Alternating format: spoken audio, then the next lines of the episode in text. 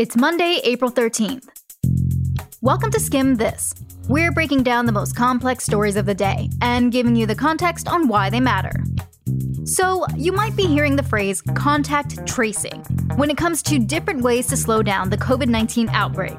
We'll dive into what it is and why, for the US, it's easier said than done.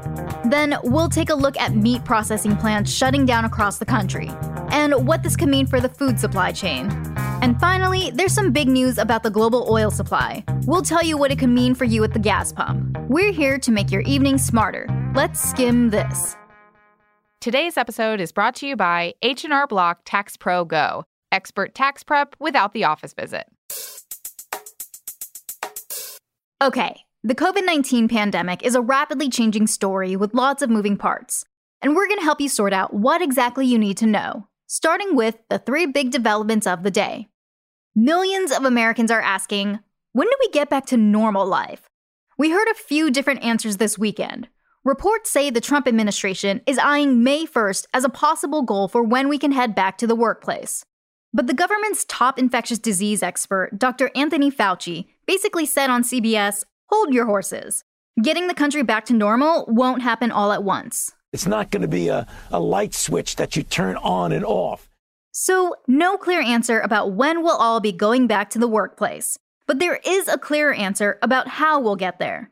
Enter contact tracing.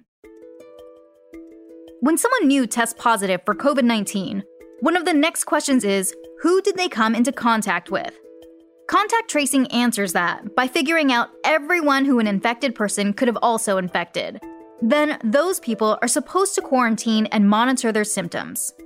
Contact tracing has been used to control viruses in the past, like recent outbreaks of Ebola and SARS. And this could help lift blanket social distancing orders currently in place, because contact tracing is a more specific approach. It's about seeking out the people who have the virus or might have the virus. Some states like Massachusetts and Utah are already rolling out programs. And in Singapore and South Korea, they've worked. Apple and Google have already announced they're going to build contact tracing software that'll use Bluetooth technology here in the US, which is bringing up some privacy concerns. The ACLU responded to this move and pretty much said this better be voluntary, and that the country will need to step up its testing capacity for the app to work. Case in point, in authoritarian China, there are reports that the government made people download apps that tracks who they've been in contact with, and alerts the user if they've been exposed and need to quarantine. Not only that, contact tracing programs are hard to pull off.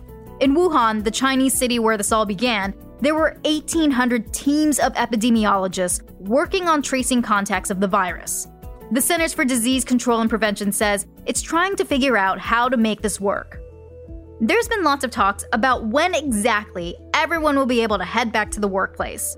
We don't have a firm date yet, but some public health experts are saying we might only get a calendar invite when we're ready to do what China and other countries have already done trace infections and contain them. As for whether Americans are ready for their smartphone data to be used in the fight against COVID 19, that's TBD. Our second headline today involves pigs, or as the meat industry prefers we say, pork. Yesterday, the world's largest pork processor, Smithfield Foods, indefinitely closed down a huge meat processing plant in South Dakota. The reason? A COVID 19 outbreak among its workers. Now, the CEO of Smithfield Foods is warning the country that closing down this plant and others might make it impossible to keep grocery stores stocked. So, is COVID 19 really going to cause the US to run out of meat? Well, that Smithfield plant in South Dakota isn't the only big meat processing facility that's had to close over COVID 19. A big one in Iowa also closed last week, and so did a beef plant in Pennsylvania. Experts say when you add these closures up, they still account for just a small percentage of all the meat produced in the US. But this latest closure is spotlighting another big concern. Not about access to pork, but about the people who manufacture it. Just a few days before the plant in South Dakota closed, protesters gathered outside in their cars to draw attention to unsafe working conditions. Workers were reportedly too close together and still showing up to work with fevers. And last month, an advocacy group in Iowa raised similar concerns about a meat plant there. So, this is becoming a thing. In meat production, uh, you know, workers are working side by side in dangerous conditions. That's Steve Suppan, a senior policy analyst at the Institute for Agriculture and Trade Policy. There were a lot of vulnerabilities in the food safety of hogs and the worker safety of hog production prior to COVID 19. And now you have, with this highly centralized, vulnerable system, I, I think it is a catastrophic systems failure.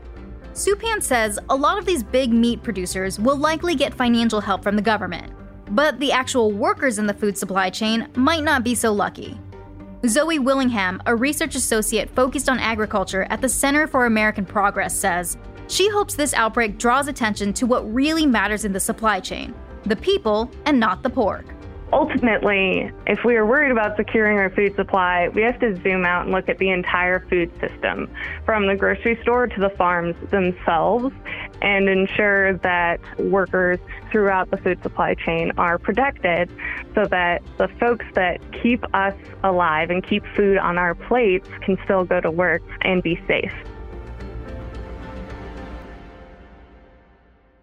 Which brings us to our third story of the day about some pretty big news from the world's largest oil producers. OPEC and its allies have just agreed to slash global oil production. Demand for oil has plummeted amid the coronavirus crisis, and with it, the price per barrel. The group, known as OPEC Plus, agreed to reduce output by 9.7 million barrels per day for May through June.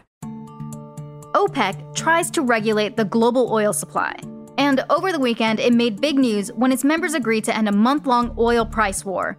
Basically, even though the price of oil had been dropping like crazy as the COVID outbreak kept everyone at home, some countries still wanted to produce tons of oil, which only sent prices even lower. You know, supply and demand. But now, OPEC says it's agreed to cut about 10% of the world's normal oil supply. They hope that cutting down production will stabilize the oil economy, when the new cut goes into effect on May 1st, it'll be the largest cut in oil output in history. So, what does this mean for your wallet? In the long run, it could mean you end up paying more at the gas pump, since less expected oil means higher prices for the oil that's left. But in the short term, the oil industry is still in trouble.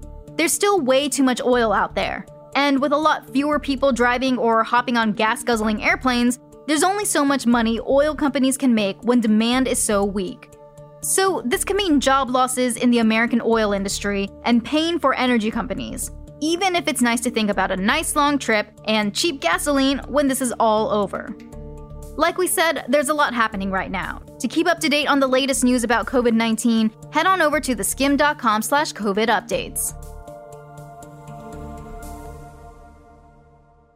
And one more thing. Today, Vermont Senator Bernie Sanders officially told his old rival, former VP Joe Biden, I got your back. So today I am asking all Americans, I'm asking every Democrat, I'm asking every independent, I'm asking a lot of Republicans to come together in this campaign to support your candidacy, oh. which I endorse. The move comes five days after Sanders announced he was dropping out of the presidential race, but stopped just short of offering an explicit endorsement. Today, I congratulate Joe Biden, a very decent man, who I will work with to move our progressive ideas forward. People were waiting for a more clear cut endorsement, and some questioned when Sanders would officially back Biden. You might remember that back in 2016, Sanders famously waited weeks to endorse Hillary Clinton, whom he'd battled in the primary. You see, there were concerns that Sanders' progressive base wouldn't rally in favor of a more moderate Biden White House. But today, Sanders asked his supporters to unite behind the Democratic nominee to defeat President Trump. We'll have to stay tuned to see if Sanders supporters actually follow his lead.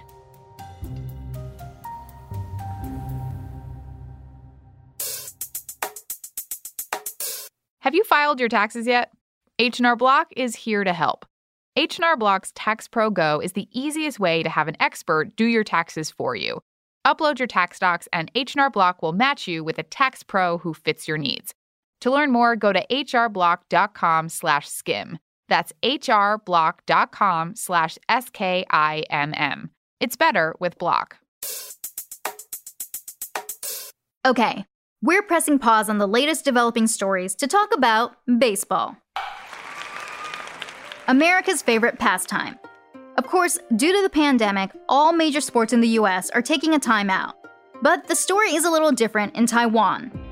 Baseball is really popular in Taiwan, and this past weekend, Taiwan decided it's gonna kick off the season anyway.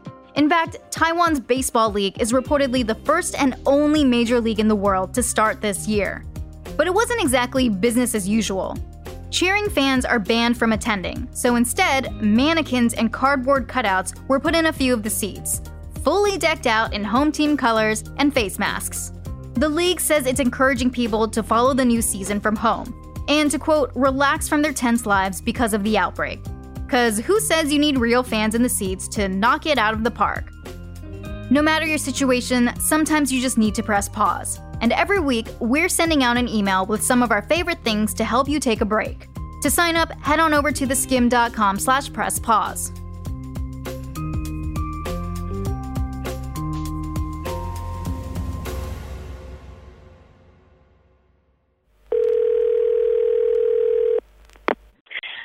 Is Liz. Um, it's great to call into the Skimm. Um, I'm a podcast listener every day, and I wanted to give a shout out to my family. Um, we just lost our cousin to COVID, and I just wanted to thank the healthcare workers who did their very best to save his life. Um, and shout out to my family. I can't wait to come home soon and celebrate him and celebrate all that he did in his life. And I miss you guys very much. And I wish I could be there. I'll see you soon. And that's all for Skimm This. Give us a call at 646 461 6370 and leave us a voicemail to give a shout out to a loved one who really needs to hear it right now. You may hear your message on the show. For more updates throughout the day, follow us on Instagram at The Skimm.